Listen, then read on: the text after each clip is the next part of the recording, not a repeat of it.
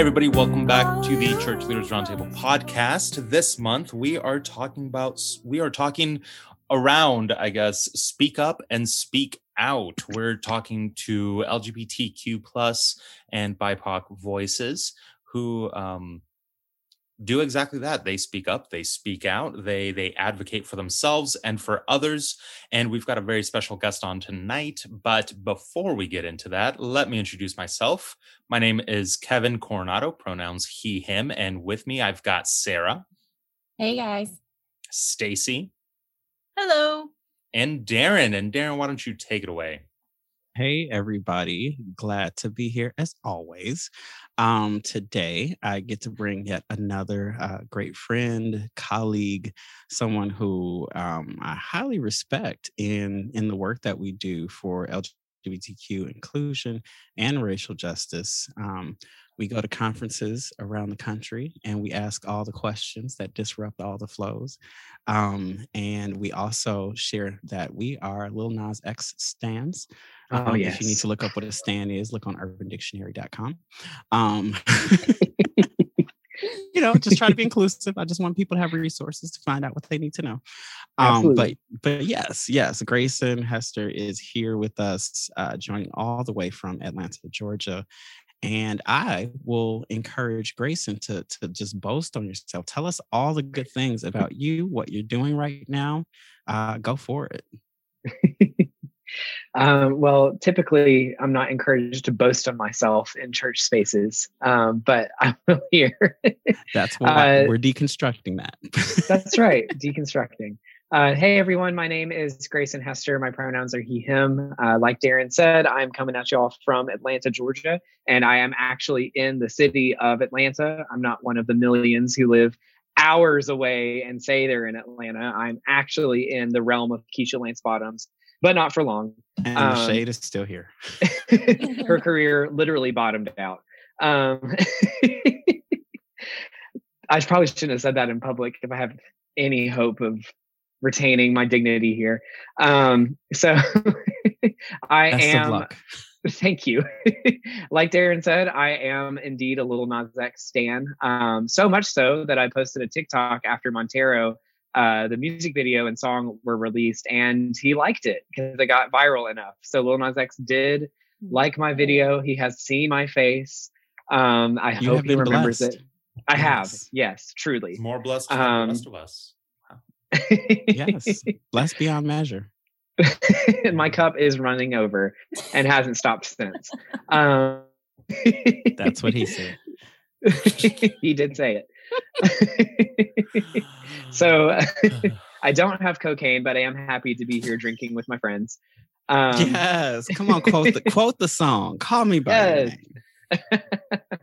um, I am a recent grad uh, from Mercer University's McAfee School of Theology, uh, where I did a three-year Master of Divinity with concentration in Christian social ethics uh, degree um, graduated summa cum laude as a Stassen Scholar under the mentorship and leadership of Dr. David P. Gushee. Um, and I'm currently taking a gap year um, to just enjoy Atlanta, make up for some lost COVID time, make up for some lost grad school time, um, and then start looking at PhD programs. So we'll see how that goes. Um, I hope this doesn't turn me off from any applications. And uh, yeah, as Darren said, I'm particularly passionate about LGBTQ justice uh, within and without the church space, um, and it's particularly how that intersects with racial justice, um, which I think is a pretty advantageous.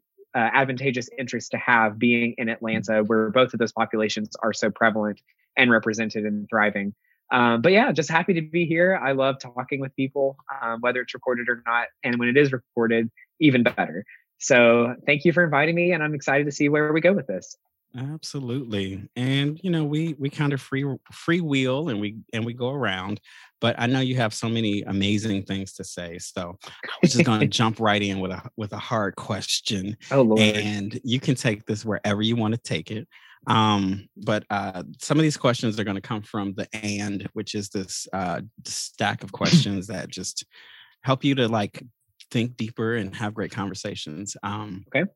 And since we often uh, talk about the racial lenses, Um, I think this. I think. I think you're well prepared to jump right in with this one.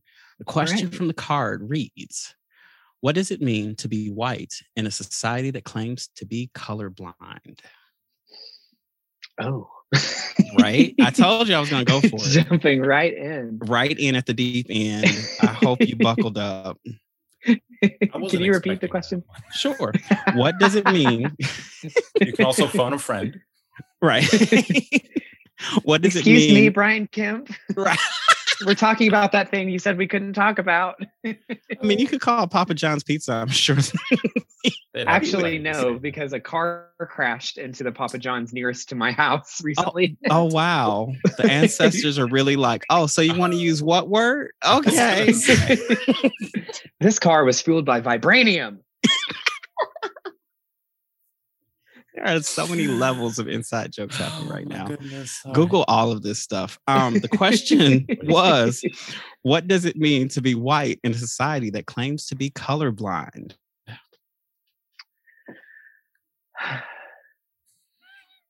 Who decided that we were colorblind? Mm, mhm. I think it means that uh, there's a reason why um, white people decided after Barack Obama's, I think, 08 election, certainly his 12 re-election, but his 08 election, um, that uh, we we we were colorblind because now there's a, a black man in in the White House, the whitest house, um, all the while saying that the number one goal of the opposition party um, to call it Republican is generous. Um, the number one goal is to stop that black man from doing anything and to make him a Mhm. one-term president. Uh, so I think it is to benefit from the new situation and to put in place a new machination that simply adapts to the the the new landscape. At a, at one time, you could be openly racist and promote scientific racism or other racist ideologies and have it directly benefit you. And the minute that that wasn't the narrative that worked, then whiteness spun another narrative that said, "Oh, now we're colorblind." Mhm. um, in order to uh, blind people, forgive the ableist term, um, to what is actually going on. Um, so to be white in a colorblind society is essentially just to continue on as we've always continued on, um, just under different labels and with different language to accommodate the fact that we've had one black president out of 45, um, 46 now. Um, and yeah, it just means that there's more cover for white fragility, more cover for white um, racist action politically, socially, etc., and uh, a knee-jerk response that so-called individualized white people can all say at the same time um, when anything that makes us uncomfortable happens. Oh no, we're colorblind. I don't see race. Right. Um, After how we not- literally writing it into the laws of this country. Right. And going, oh, no, no, no, no. We changed our minds. right Yeah. um so yeah it's just a way to to avoid the thing that we created out of sight out of mind um in order to just keep doing what we've always been doing Yeah. And so I, I I purposely set you up for success, but I set you up because because I love the way that you you stay ready. Like you show up like what? I got this in my side pocket. I'm ready to do it. And as a way to to to get to know how you got here. How how did you get ready? Like what you know, some people like might say, well, maybe you grew up around this. Maybe you heard this taught Mm. all your life.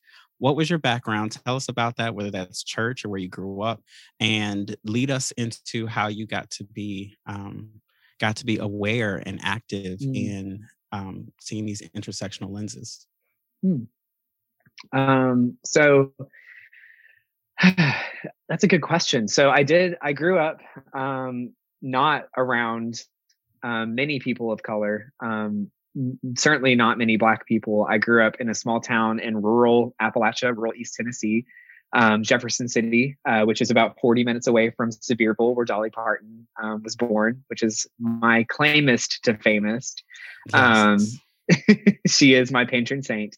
Um, and so I think uh, growing up where I did would lead people to think like, how, like you said, how how am I ready? How do I stay ready? How did I get to this point?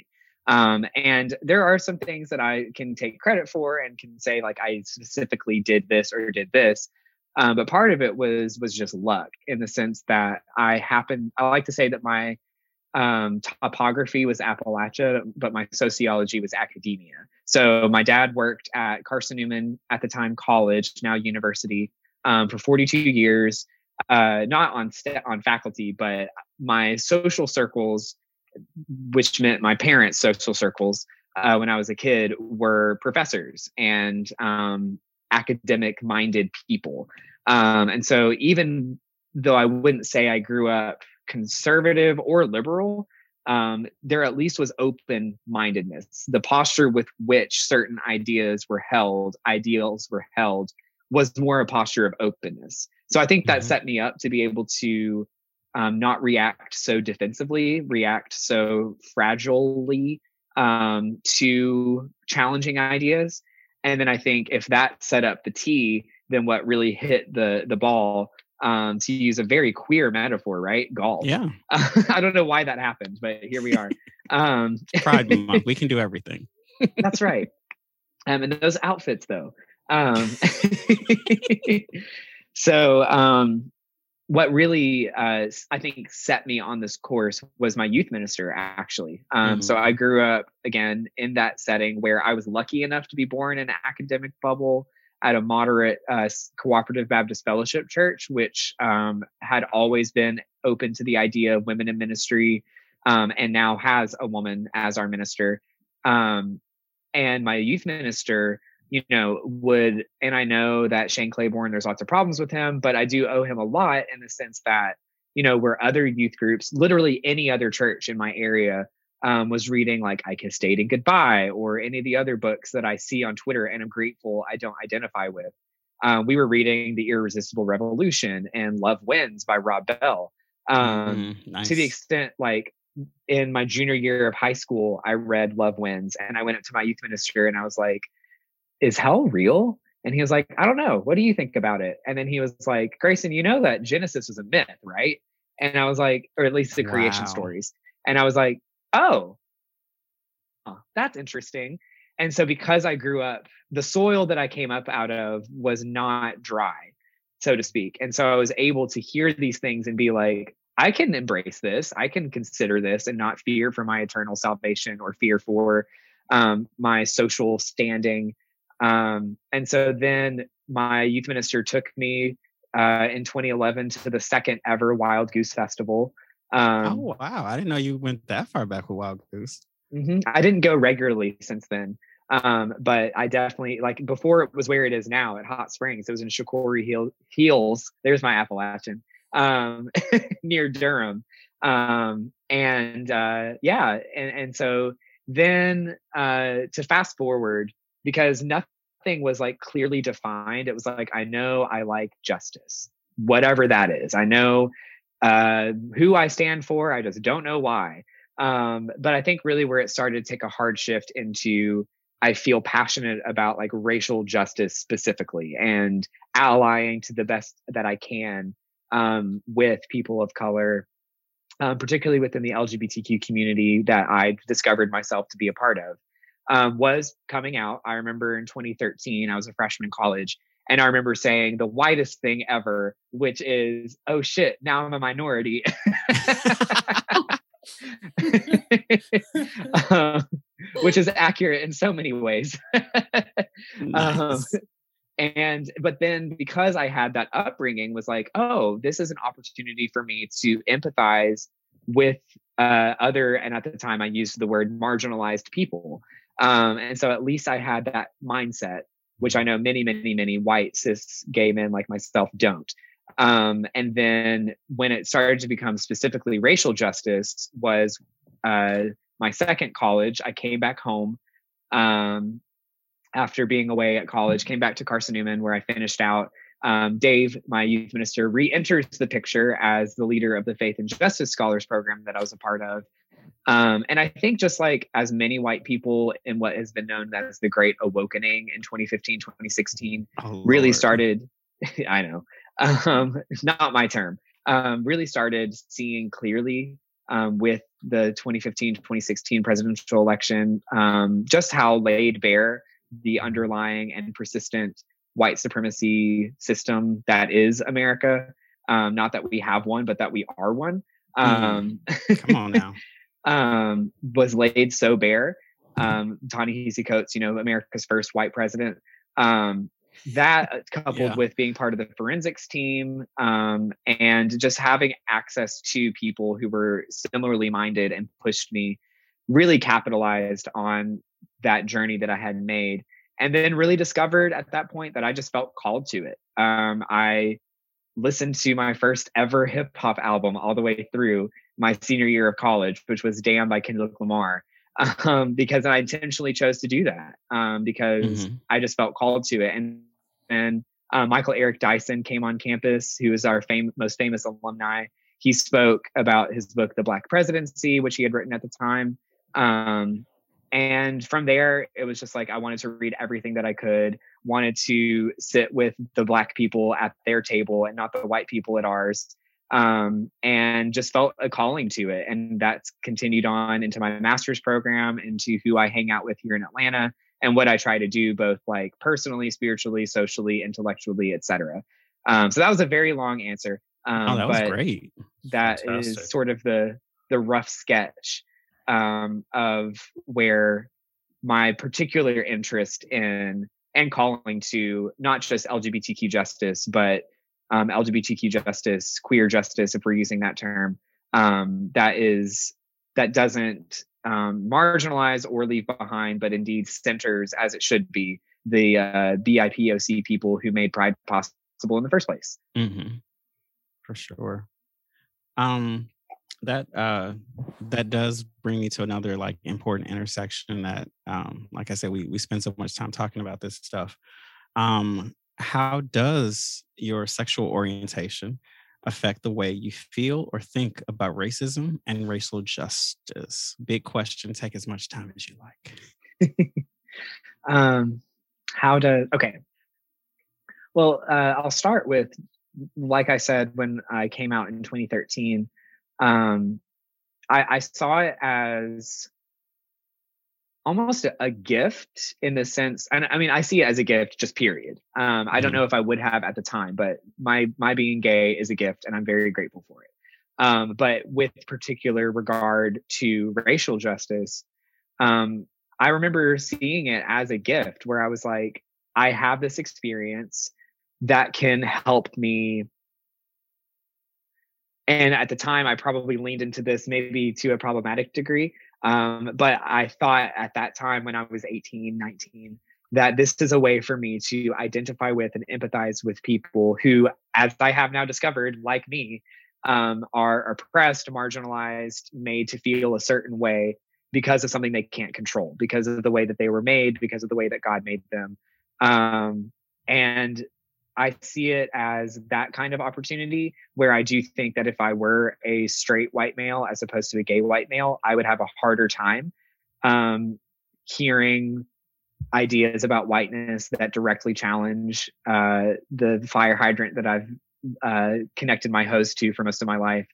Um, I do think just how it is to be socialized, as I have heard a cis het straight white male makes empathy and critical thinking and uh, engagement with things that make you uncomfortable um, more difficult. I think not having that socialization definitely helped me circumvent some of the uh, the harder work that I've heard cis straight cis het straight white men having to do. Um, and I just think that uh, it's a matter of integrity.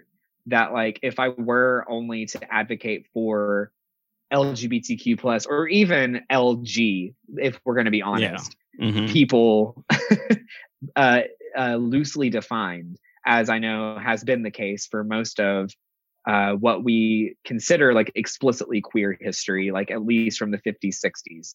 Um, if I were to be the cis white gay male who looks down on the ACT UP protests from their their condo or their high rise or their office Mm, building, Yeah. Um, or the ones that uh, once we get the mayor's certificate, we also get the heck out of Dodge, um, or the ones that once we get the HIV cure, we leave behind all of the black and brown people who are still disproportionately being affected by the epidemic. Um, if I were to do that, then I would still be I would be betraying myself because the, like a reason why we even have gay as an identity is because of the work and the sacrifice that black and brown people did and do. Um, and so I would still be valuing a force that kills me, Mhm. which is whiteness, um, over an identity that is me. Um, and not to say that I'm not white, but it would be choosing still whiteness and white supremacy over queer justice. Um, and that would just be wrong. And that would be splitting myself. And that's not what we're here to do as people, but particularly as queer people. Yeah, you you you tapped into some really important things there when it comes to def- defining whiteness as something other than who you are as a person who is white. Um, so maybe you could talk a little bit more about like those those intersections of what does it mean to be a person who who has been socialized and cultured in whiteness as opposed to being who you are Mm-hmm. Uh, because the same thing happens right with churches like don't identify as being gay be identify as being a child of god and you're like is that who's who's that helping exactly so Right. so so help us think about what is white whiteness versus being white I'm glad I'm drinking. I was like, I was like, I'm on a podcast. I'm gonna need to drink. So I poured the the white wine, but not the whiteness wine. Um, yes don't drink the whiteness wine it's no good No. for you Big It's sour. right. it's sour bitter the tannins are all off. Yeah, Um, terrible. It's all terrible. exactly. You're you're right on, Kevin. Um, uh, so anything that I say, am about to say, I know there are probably other facets of critical race theory or other activists or thinkers who would see it completely differently. Mhm. Um, and I'm I'm open to that. I'm still learning this, and I know there are so many ways to address and approach and attack whiteness um, because it is so huge.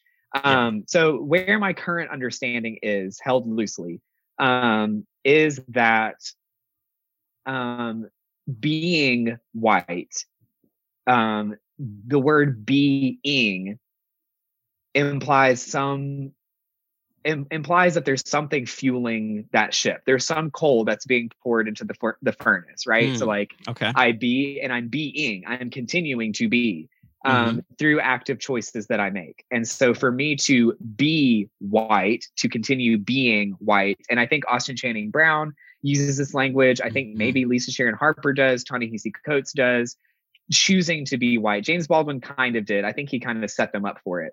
Mhm. Um, but choosing to be white essentially means choosing to see a video of a black man under a white cop's knee for over nine minutes and and reacting with anything other anything other than horror shock empathy sadness anger at Mm. seeing a fellow human being um, being brutalized by the state in such a way um, being white is just accepting that everything we see looks like us looks accepting that the world is a mirror when in fact it's not. Um, and so i think that is making an active choice to align your life my life align my decisions my relationships my spending habits my spirituality my very soul come on with now. something that was superimposed onto me. Because I believe, and again, held loosely, um, that I was not white until the minute, and I'm not making an abortion argument here, but until the minute that I came out of the womb in a society that created and sustains and defines itself by whiteness. Mhm. Um, and so at that moment, me phenotypically having fair skin, me ethnically having Irish and Scottish ancestry qualified me as being white beyond anything that I chose at the time.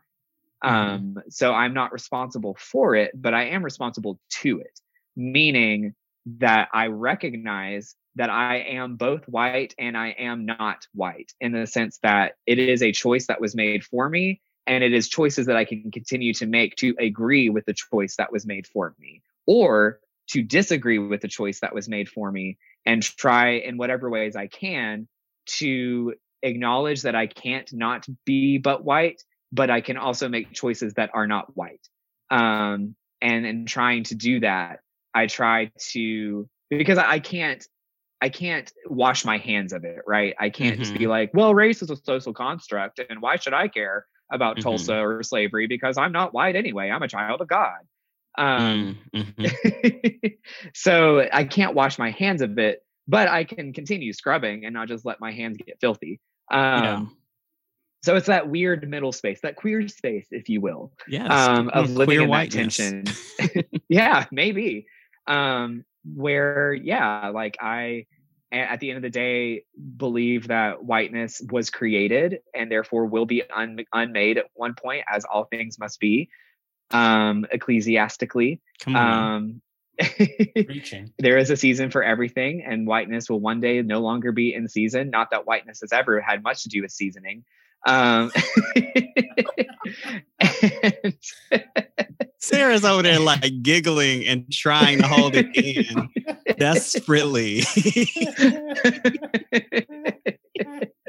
um, and so if if there is an existential outcome for this, which I as a Christian um, believe there is, then I would like to align myself more with the possible outcome of this ending and work towards that. Um, and make it so that when it does end, I'm not so closely aligned with it that I also end. Mm. Now that's something there. I'm That'll curious as you as you were mentioning um just the I what came to mind when you were mentioning the idea of specifically cishet white men being uncomfortable. Mm-hmm. Um, but can you talk a, a, little bit more about the the idea of white privilege and how mm. that just mentioning that like makes people feel very very uncomfortable or the disbelief that you know white privilege is not a thing is it a thing mm-hmm. can you just speak a little bit more about your thoughts on that and experience mm-hmm so just to make sure I'm hearing you correctly, so you're asking me um, just my experiences with maybe the discomfort associated with white, like naming white privilege. Is that what you're asking me? Yeah, or like why okay. do you think mainly cis het white men have issues, or just you know, white people in general have issues with yeah. why that word may be so triggering and uncomfortable, and how I think mm. as as white people we can continue to like acknowledge privilege with and work on that idea of that it's it is uncomfortable but it's important to acknowledge. Yeah. Okay. Thank you for clarifying. Um i think i think um particularly cis het white men but gay white men um white women certainly um react so uncomfortably I think it's sort of like when like you can make fun of anybody, but you can't make fun of somebody's parents or at least their mama. Like, you know, you can say this about me, but you can't say this about my mama. Or uh, I was about since I I was about to use language that white people wouldn't use, or else we will write you a strongly worded email. Um, um, and we might even use bold if we're feeling particularly Whoa. feisty. Whoa. All caps. Sorry. Exactly. It's a family. I feel my Apple care. Yes. I was told I could come into the Apple store. boom, boom. Um, and I think it's like so. I, I, where one side that my brain went was like when you say you have white privilege, I have white privilege, and that was the royal you. You royally have white privilege. I specifically have white privilege. Um, it's like making fun of our parents that we didn't know we had it's like because mm. it's like what gave us life, what produced us, what formed us, what fed us for years and set us on our way, our parents or white privilege. Um, and so it's like you're not going to make fun of them.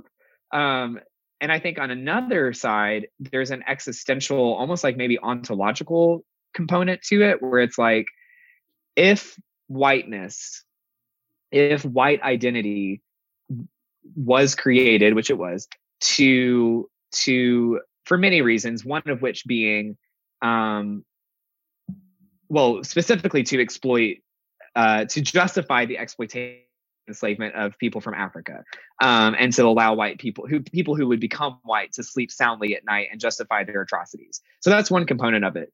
But within that is an identity that is constructed for the sole purpose of producing, for the sole purpose of maintaining an economic system and a national project.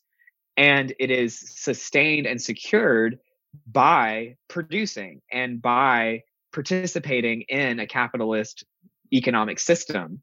And so, whiteness, the, the reason why we have white trash as somewhat of a slur um, is because those are the white people who didn't succeed at being white because they're poor. To mm-hmm. like, if mm-hmm. if you're not rich, then why even have this identity? Um, and so I think existentially, to get at the core of like where whiteness as an identity, as a social construct, as a power with to which you can have varying degrees of proximity, um, to get at the core of it is to say you didn't earn this. Mm-hmm. no amount of work, no amount of pulling yourselves up by your bootstraps, no amount of labor or excelling or proving yourself could have gotten you this. You didn't earn this. This was handed to you. And I think if white people are not consciously aware of from whence they came and are not consciously aware of how they interact with and benefit from whiteness, then it elicits a deep gut response that can only come from like what made you and mm-hmm. and why and why don't you like that being critiqued yeah okay. that's powerful I think, an, I think another part of that too is like we like to compare ourselves against other people mm-hmm. so when someone says well like if a black person says well you know you as a white person have privilege and if that white person didn't grow up so poor so rich or wealthy they're like mm-hmm. well i had to struggle too my parents worked hard and you know like i didn't grow up wealthy by any means my family mm-hmm. we struggled like we struggled we lived on a farm it wasn't easy for us and so I remember even as a kid saying stuff like that. Like, you know, mm-hmm. you're you're wealthier than us.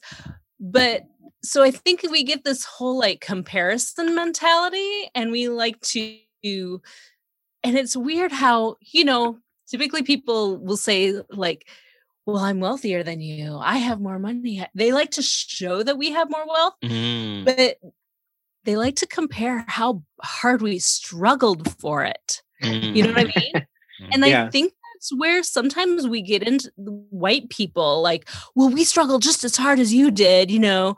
We my papa did la la la la la. And so I think all of that goes on and we it's it's hard I think for and I don't want to just say the older generation, like the generations before me, my parents' generation type of thing, don't maybe understand that. Like mm. the comparison as, or like they comparison because, especially back, okay, so this dates me.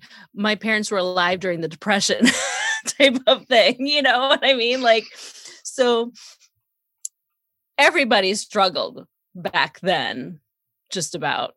So mm-hmm. I think there's still they they have told us kids how much we, they struggled and then we continue to tell that. So us white people we still struggle too just like the black people. Mm. Right?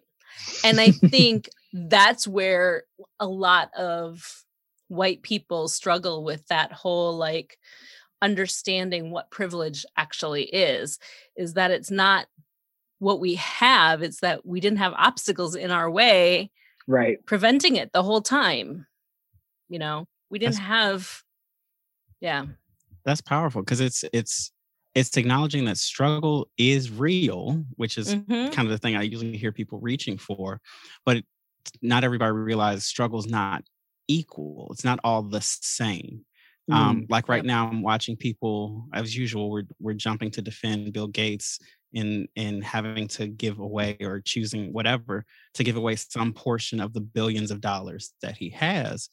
And people who are poor think about well if i gave away a quarter of my income yes your quality of, quality of life would be vastly affected. But he could give away all of his billions and just keep something short of that and his quality of life would never change mm. because yep. the struggle the the effect isn't the same yes you might lose something but for people of color the struggles that we've had that often have started when we were children mm. like figuring out how to navigate race was a thing we did somewhere around preschool elementary school and for so many other groups, that was something they just started to become aware of sometime in college often. Like that. it's not right, if mm-hmm. ever. right. and so it's not what major the, they have. hello. Yeah. so it's not the same. And but because we feel like, well, we, all struggle is valid and all struggle needs to be honored, it's just like, okay, yes, but let's really compare what that struggle is and no, the, the struggle Olympics means everyone loses. You know, we're not trying to see who can get the gold right. medal for the most struggle. That mm-hmm. doesn't. No one wants that gold medal. No. Um, but it does help us to to have a more accurate understanding. And for me, the point of compassion is to hear it named that people really are defending the legacy, the memories, the affection they have for their for their ancestors, for their parents and grandparents. Like, you know, white people can go on ancestry.com and see like everybody's name going back into Europe. Right. But we don't have that privilege as, as Black Americans, you know, so our struggle isn't quite the same mm-hmm. because of what your ancestors were able to do to my ancestors, my ancestors' legacies. Um, and that's so hard to relate to people because mm-hmm. they only know their own struggle most of the time. Mm-hmm. Well, and if I can, if I can interject here, um, I saw it in a movie. I can't. I wish I could remember which movie. My my wife probably can remember. Um, a while back, where the the person was saying that they got to where they are in life not because they made good choices, but because they were given good choices. That's mm. uh, little fires everywhere. That's it. Kerry yep. Washington. Kerry Washington yells at, at Reese Witherspoon. My my wife was very mad because they changed the main character from an Asian woman in the book to a black woman in the my, and she just texted me that to a black woman in the show. Interesting. Um, mm-hmm. not because she doesn't like black people, obviously, um, but because how Asians, dare they? Right, but because Asians are are very much a an unspoken uh, model yeah. minority. Um, mm-hmm. But but I remember hearing that, and it hit me so hard, mm. where mm. I can look around me and go, well, obviously that person could have made a better choice, but they made a bad choice, and they're still ahead of where I am right now. Right. They've made worse choices than me every single step of the way, and for a long time, I thought it was just um, I was I was very Grayson, very hardcore uh, red Republican up until mm. I was registered Republican up until February 2020. Um, oh wow! Okay, we're, we're still forgiving him for that. Yeah, yeah. I'm still, I'm still paying my penance. Um, I hadn't agreed with the Republican Party for a long time, but okay, that's a whole other conversation. Um, all my opinions shifted long before my my voting voters registration. Anyway, gotcha. Okay but for a long time, um, I, I looked at at the people around me in similar situations, and I thought, if I just work harder, I can be where they're at. If mm. I just if I just save more money, or if I if I find a better job, or if I whatever whatever whatever, and then I actually started going back and looking through. Well, wait a second. My dad went from being an executive in Guatemala to working the night shift at Jack in the Box when we moved to this country mm. and he worked mm. there for a year mm. and mm. never got a raise whereas the people around him and he'll still talk about it the people around him were working there for a month and they got promoted to general manager because they spoke english even though they were mm. just out of high school and he's sitting over here with an accounting degree and so again looking at all those little choices the, all, all those little steps along mm-hmm. the way where i go wait a second i was given the absolute best choices my parents could have given me period mm. but sometimes it's not that we make good choices it's just that we're given good choices and and that kind of cleared up really what privilege is to me and specifically racial privilege across the the races what mm-hmm. that is uh, what that looks like and what that you know how that plays out for all of us right? Does does that make sense? Yeah. Yeah like i, I um i don't think i necessarily heard that story from you kevin about your father mm-hmm. um and coming to this country and really like having to start over in some ways. I remember in college the first time i encountered that was there was there was a, a man you know like we are like seeing ourselves as college teenagers but there was a grown man from um from continental africa uh living in the dorm and we were like why is this grown why is this grown ass man in the dorm? And he was a medical student and it was just like okay well you know medical students kind of show up at all ages. But it, it really struck us that he was there only to find out he was he was a full accomplished practicing doctor in his home country but in the US none of that matters. You have to do all your undergrad and all these other basic level things here mm. um, and he was willing to do that because of the international kind of precedence that coming to the US has. But it struck me as so amazing like that that one that people would have to give up that much to come here and two it was just like wow that that seems insulting. But we don't again we don't realize what some people are put through to come here and clearly not everybody could come here the way he got here because they're still very selective about who can come into the country and why. Like it's only to benefit our country. We don't actually want to let people actually work hard and have quote unquote the american dream unless we can capitalize from it. Um but yeah, that and and and it still means you still get treated as a person of color in a country that defaults to whiteness as being right, true, and good. So even if you're a frat boy who drinks their way through college and has all the pictures on the internet of you being drunk and, and in blackface or whatever, you can still grow up to be a, a political leader. but yep. for for people of color who go through school being straight laced and, and and doing all the things, they're still struggling just to not have the police called on them for taking a nap in the mm. library or in the mm-hmm. residence dorm. So, oh, so many things, so many things. So, um, I wanted to to to take it back again. Um, if we go back, um, retrospectively, um, is there something that you would tell yourself that you would tell your 14 year old self based on what you know now um, and it could be about anything about life about race about gender about sexuality about faith about how christians act um, what would you what would you tell your 14 year old self with what you know right now and I think this open to anyone or I was gonna say I want I want everyone to, to jump oh, in on this. Okay. I don't want to answer. This is it's okay. Is it's personal. Episode. It's personal. but we'll we'll, uh, we'll, we'll prompt Grayson to go first, and then that okay. way the rest of you can get your stuff together. Go ahead. Special guest or scapegoat. They both begin with SG. it's it's all scriptural. It's in the Bible. Amen. It's biblical. it's Pauline. Uh, um, something I would tell my 14 year old self. I would say to me, the fact that you have a boner lying in bed with this other guy means that you're in love with them. It's not anything other than what it is. It's not because you're just that good of friends with them. It's because you're in love with them. And please let yourself experience that reality and not overthink it.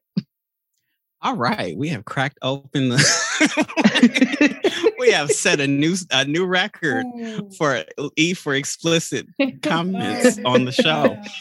Um, I want to unpack that a little bit before we move on. I love that. Thank you. That's fantastic. I, I, I love. I don't think all boners mean we're in love, but I don't think this, that's what you were saying. this one did. This was a love boner. yes.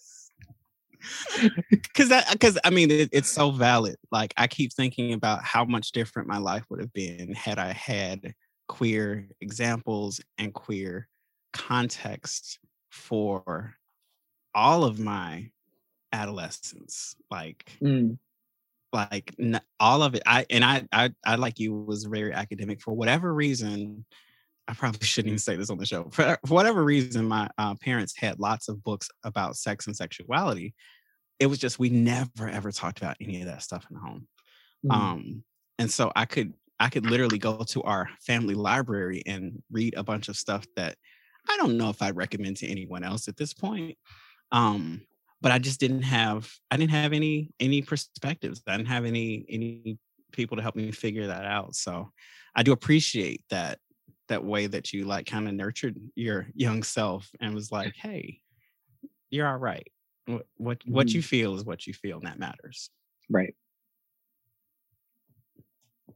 yeah i think um, the the gift that i was given to be intellectual and think about things deeply and analytically um, helped me come out at a time when it was safer for me to do so um, because i was able to sort of suspend it in some academic reality of like oh well you might just be very friendly attracted to them or mm-hmm. you've never mm-hmm. had a best male friend before so this is just what it feels like or i would tell myself things like oh you just have a penis fetish it doesn't mean you're gay um, i think there are still some men telling themselves that today but is it wait i part of me wants to unpack that part of me doesn't want to touch it I mean, that was my whole gay experience in high school, right? Like, part of me wants to impact that, part of me doesn't want to touch it, and then a bigger part of me wants very bad to touch it.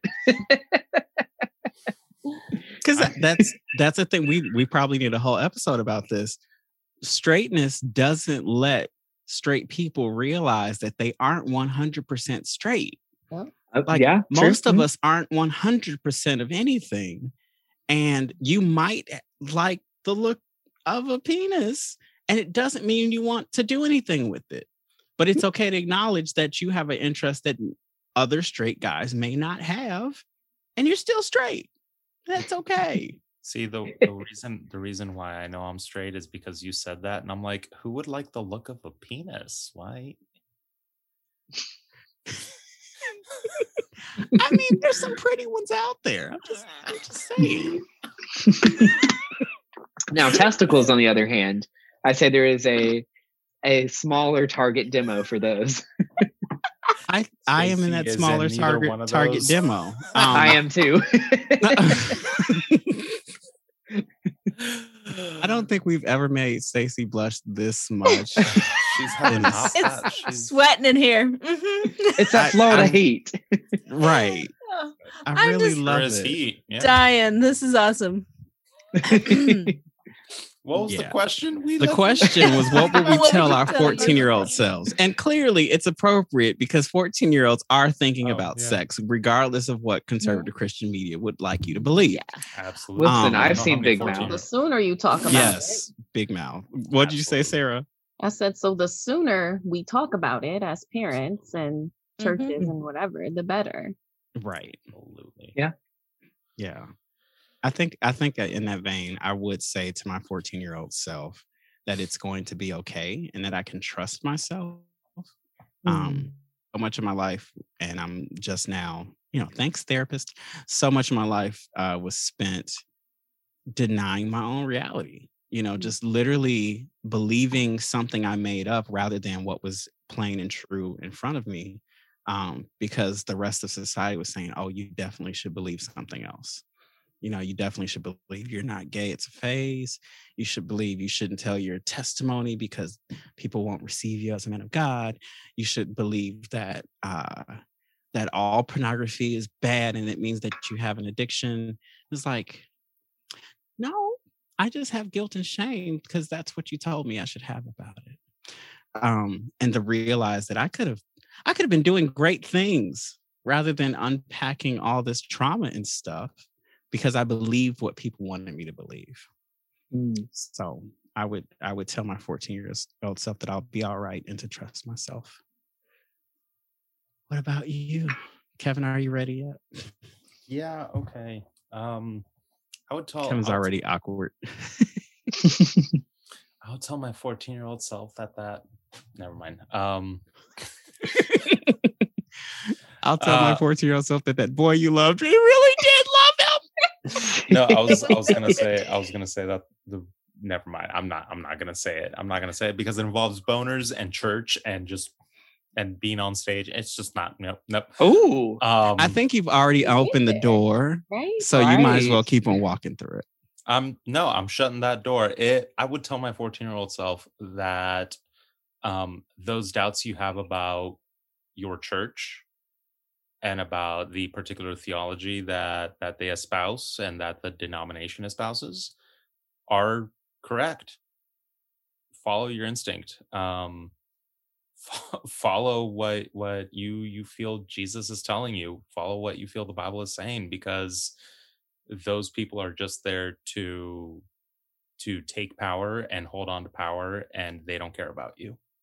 Whew. and that was a lesson that uh i'm still learning in a lot of ways but it took me probably another 12 years after that to learn um mm and and it was a hard lesson like yeah. it's not it's not fun to mm. to have the the that church that denomination i was a part of was half of my life and literally i spent more time there than i had any other church any other denomination that's where i felt my call to ministry and where i wanted to get ordained and and everything um and the entire time at the back of my mind there was this little voice saying but wait it's not okay to think that way mm. and it's mm. not okay to believe those things and it's not okay to disagree and that abuse that you see isn't good and i had to like quiet that voice down to make space for what i thought wiser and stronger people than me had right Mm, um, mm-hmm. only to find out that they were weak people. Mm, they just they didn't were, know what they were doing either. They didn't know what they were doing, but they had convinced hundreds and thousands and millions of other people that they did know what they were doing and that mm. they did have the right answers and um yeah this this is all fresh on my mind because i went viral so Look me up on Twitter. Ooh. really, Kevin? What's your Twitter name? Uh, at Kev Coronado 92. At Kev Coronado 92. Rev Kev. Yeah, that's me. Oh yeah. Nice. Anyway, nice. yeah, so that's that's what's that's what's fresh in my mind. That's what I would tell my my 14 year old self and my 16 year old self and my 18 year old self and my 20 year old self and my 22 year old self. And how old am I now? it's okay. You got to reparent all those just, parts of yourself. Yeah, mm-hmm. I'm, I'm, just, I just keep, I just keep on going. Just keep. Is it the tweet where you talk about being part of something for 14 years? Yes, that one right mm. there. Liked it. Oh, yes, I'm gonna go follow you now. All right, uh, Sarah. It looks like you've got. It looks like you've got something to say as well. My 14 year old self. That's rough. Um, I I think the biggest thing I would say is go to therapy. Um, mm. I needed it, mm. And mm. acknowledge that what I was seeing was abuse, and that my safety wasn't wasn't jeopardy, and um, just uh, yeah, I think that that year when I think about being 14, like had I gotten into therapy, not to say that, you know, it's hard to look back and think, could I have prevented you know, but maybe I could have gotten like a head start on, you know, addressing some of my trauma instead of continuing to replay it out in relationships and in just yeah, as I got older. Um but yeah, therapy. I needed therapy at 14 years old. And safety. We all need mm. therapy mm. at 14 years old. And yep. safety or to at least acknowledge that what I was feeling wasn't that I was my alarm bells and my my sense of not feeling safe was valid mm, because I was yeah. witnessing okay. abuse. So mm. dang. yeah. I feel that. I I wish therapy was like a thing when I was a kid because it really wasn't unless you like had some big major yeah major issues it just it wasn't offered you just didn't go and even medication wasn't talked about back then for mm-hmm. mental health or whatever so for me like my thing was it would have been nice to have therapy um, but i would also tell myself to ask for adhd medicine mm, okay. and and like I guess to like looking back now, and I fully believe in the butterfly effect. Okay. So, like, I don't know if I would like change anything because then, you know, everything else down the line changes, you know? I'm totally with you. Yeah. Yeah. Yeah. I'm with you there so, too. But I also would say to myself, don't get so fucking serious about church stuff. Like, mm. don't make it your life. Mm-hmm. because this is this is my whole spiral my teenage years were like mm. where i started to get that passion and oh i'm gonna be a the church fire yeah. you're acquiring yeah. the fire and so for the next you know 30 some years of my life Woo. you know that i spent in christian ministry and stuff it just yeah you don't want to be 50 and then going to college so that's what I would say. Mm. I mean, nothing's wrong with going to college at 50. Oh, no, no, no, no, no. Don't get me wrong. But I just don't want to be starting like Yeah, starting to figure because, out who you are. Yeah. Mm-hmm. Yeah. That's real talk. Yeah. Also, don't marry him. He's a jerk. There goes that butterfly effect out the that window. Was, that was that was the that was the yeah. first one. You, yeah, not feel, not I, who I, I'm married to now, but yeah. I mean, Wait, I feel. So you, go ahead. Oh, I was just gonna say, I feel like if if you did tell your 14 year old self that, then that would take care of itself down the line. Knowing myself, no, I would have done it anyway. Well, hmm. I I'm trying to believe the best in you, so. Thanks. Yes, optimism. That's me. That's fine. This might be digging too deep, and if it is, let me know. But did you know who it is you were to marry at 14? Oh God, no, no, I had okay, no idea. Okay, okay. It would just be my future self reminding me each year when I hit like 25 years old or 26, whatever I was, not to marry mm. him. So. Okay, okay. Mm-hmm. That's, fair. You are your own Beetlejuice. Don't marry him. Don't marry him. Don't marry him. Right. Exactly. I could like this. This feel Netflix needs to make a movie about like going back and trying to like correct your mistakes. Yes, and how like oh, complete geez. anarchy breaks out as a result. Ooh, yeah.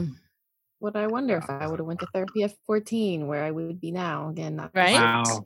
I yeah, mean, because I really replayed and was living in almost every relationship I in, played out my trauma all the way through my marriage. Yep. Mm. Same. It's mm-hmm. one of mm-hmm. those things where I wish I could like fix my mistakes, but still be where I am now. Like I don't mm-hmm. want to give up my my marriage. I don't want to give up my kids. Mm. I don't want to give up my home or my job or this or that, the other. But I also wish I didn't go through that. Mm-hmm. Mm. Yeah. Right. Mm-hmm. Yeah, this is this is this is this thing I'm learning about. Thanks TikTok. Um, learning about re- reparenting your inner child. Like you do mm-hmm. speak to that to that child, to that point in your life, mm-hmm. and you like help that child address like a loving parent, the one that you needed, which isn't anything about your parents, but like your parents couldn't be at every possible thing. Right. But you know what you needed mm-hmm. and you go back and you speak to that to that part of yourself lovingly gently and like teach them how to deal with what they're dealing with and that you do change yourself right now based on talking to your to your inner self from back then and it is such a it's such a uh, interesting and novel concept to me but i'm starting to i'm starting to embrace it like i'm starting mm. to to look back and be like okay i think there's some i mean some people say oh it's metaphysical and you got to be what you got to be careful i'm like okay i mean i was created an image of the of the almighty who is the alpha and the omega who is the beginning and the end beginning through the end like if god can mm. be present with God's self. I sure enough can be present with myself. Because I could I tell mean, my old self then that I was going to be okay now. It I I didn't know what being okay looked like, but I could I could see it then. So why can't I see my my old self and go back and mm-hmm. say, yeah, you could do this part differently and you'll be all right. So. I've like I think in learning to love my inner child, I've had to put my inner child in a place where he isn't endangering both him and me. Um, in mm-hmm. that, like, there's a reason why we don't give kids driver's licenses. There's a reason why our inner childs aren't supposed to drive our lives. Uh, inner children, not child, um, are supposed to drive our lives. Um, and so I remember when I was uh, in more regular therapy, um, via my my school's counseling program or counseling center. Um, we talked a lot about inner child and um, an inability or a, a, difficulty I have with being the one to set boundaries and cut off friendships or end friendships because mm. of like mm. a, a scarcity mentality that like if mm-hmm. I don't make it work with this one, then there's no one else. Yeah. Um, and so uh, we talked about that a lot. And they were like, what is your inner child doing? Why is your inner child in the driver's seat? You should be in the driver's seat. You're the one who's, it's like in the holiday where she's like, I'm supposed to be the leading lady of my own life, for God's sake. It's like, oh gosh, I need to watch that. it's my, it's maybe, it's my second favorite Christmas movie. Um, I love it so much. Um, and yeah, so I remember so we had that conversation in therapy and then i went to uh, blake's here in atlanta which is like the gay bar that everyone goes to um, blake's on the park as it's known. And there was this guy who i had been talking to on hinge and who i was supposed to see the next day and we just happened to bump into each other at this bar the night before. And he was like oh my gosh hi like i'm so glad to meet you let's hang out. And then immediately would start like you know going off to this person to talk to them or this person to talk to them. And like as soon as we met i was already feeling like ignored or just not mm. paid the proper amount of attention um and i eventually said like i'm going to go home because i am just not feeling like you're paying me enough attention or something like that. Mm-hmm. um and then the next day he texted me and he was like did you have enough of me? And i said yes. Yes actually completely. Yes. Um you may be a cup of tea but you're not mine. Um and okay. uh right and i and and so that was so radically different from what my inner child would have me do um, that literally like the next day i was doing like some remote work nothing related to anything that required much introspection and i just started weeping and i was mm. like actually picturing me as a child and mourning grieving that he can't be the one who's in charge and was like mourning the role that he had played in my life even though it wasn't a super constructive one mm-hmm. um and like also but also like and I even cried about my inner child like two weeks ago. And I was like, I am so sorry that we went through this. yeah. Um, and that's a whole tangent. But yeah, inner child stuff, things that I could tell my 14 year self or my four year old self. Mm-hmm. Um, that resonates with me deeply. That's what's the, I, I really do appreciate you sharing it because it, it's new to me, but it, it makes sense. It's like I said, it's resonating right now. Um, mm. And you know, I, I, we're we're wrapping up, but I, I'd encourage everyone out there to spend a minute and figure out what you would say to your 14 year old self. Like, what? Think about what you were going through. Think about the stuff that you still haven't figured out now, um, and you know, and use it as an opportunity to think about uh, big scary things in the hmm. world, mm. right? Like some of what we learned about race and racism was formed when we were 14. Some of what we learned about sex and gender and sexuality um, was formed when we were 14, and we know better now. But we probably still haven't addressed when that was formed and what that meant to us then, and what fears it caused, and what pain it caused. Um, you know, like uh, I was joking with Kevin earlier in the podcast, but we really do get scared into straightness as a default. Mm-hmm. And so many of us have had experiences that cause us to question, but because the the the the the repercussions of questioning things, the repercussions of just being in our own bodies, especially uh, for women. Women get told, "Oh, puberty's happening. You're a problem. You're going to cause somebody to fall. You're going to cause somebody to sin." boys get told like you know like all kinds of weird mythology that we've created around masturbation like we've been told some jacked up stuff but um you know like the series is it's like this is time to speak up this is time to speak out like we can reclaim our sexuality we can reclaim um the narratives of what has happened to us and so so yeah, I really, Grayson, I really appreciate you being on the podcast this week. Uh, every time we talk, it is absolutely a pleasure. Every time I see you at a conference, it's a pleasure. Um, and so I don't know. Start going to these conferences. you should. They're fun. you should. You should. Uh, I was going to say, like, I, I know I have one in Albuquerque, New Mexico in January, the Q Christian Fellowship Conference. Mm-hmm. Um, I'm not sure. There's probably one that might be happening around October, November. I can circle back and I'll put details into the uh, show notes. But um, but yeah, like if you've never been to a a queer Christian conference, you should go. It doesn't mean you have to be queer. It doesn't mean you have to actually believe in same-sex marriage. It just means you want to see what other Christians who are loving Jesus and following God are doing in the world. And it's okay. It's okay for you to step out and check out what other Christians are doing, even mm. if you don't agree with them. Um, because again, like we were we were scared straight as children. You can't go to that church. You can't go in those other places. you you'll be open minded and your brain will fall right out.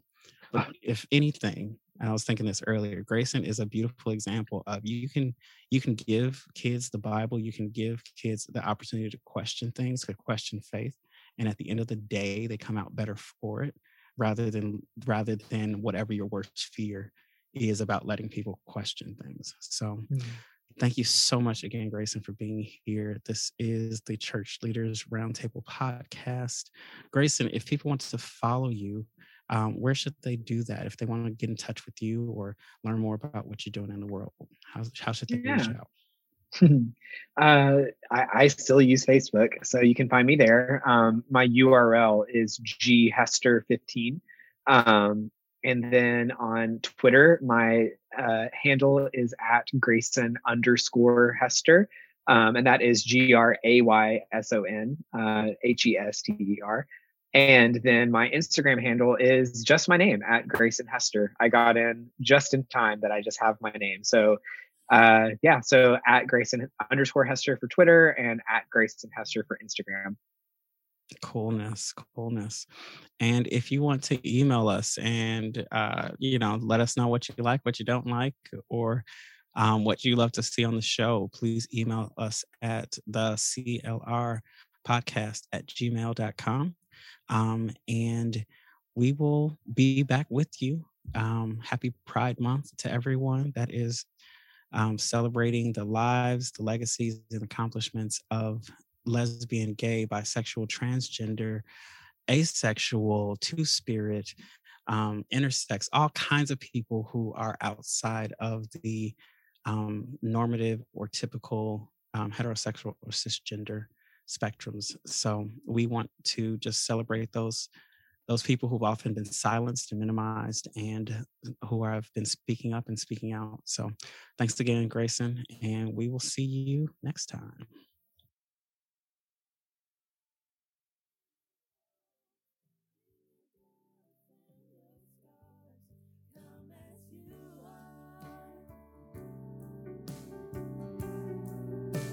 Maybe I want to do you first. No, never mind. That's not a bad. That's what he said. No, we're, Whoops. No, we're, no, we're, that's not Too late. I it's, said it's it. on record.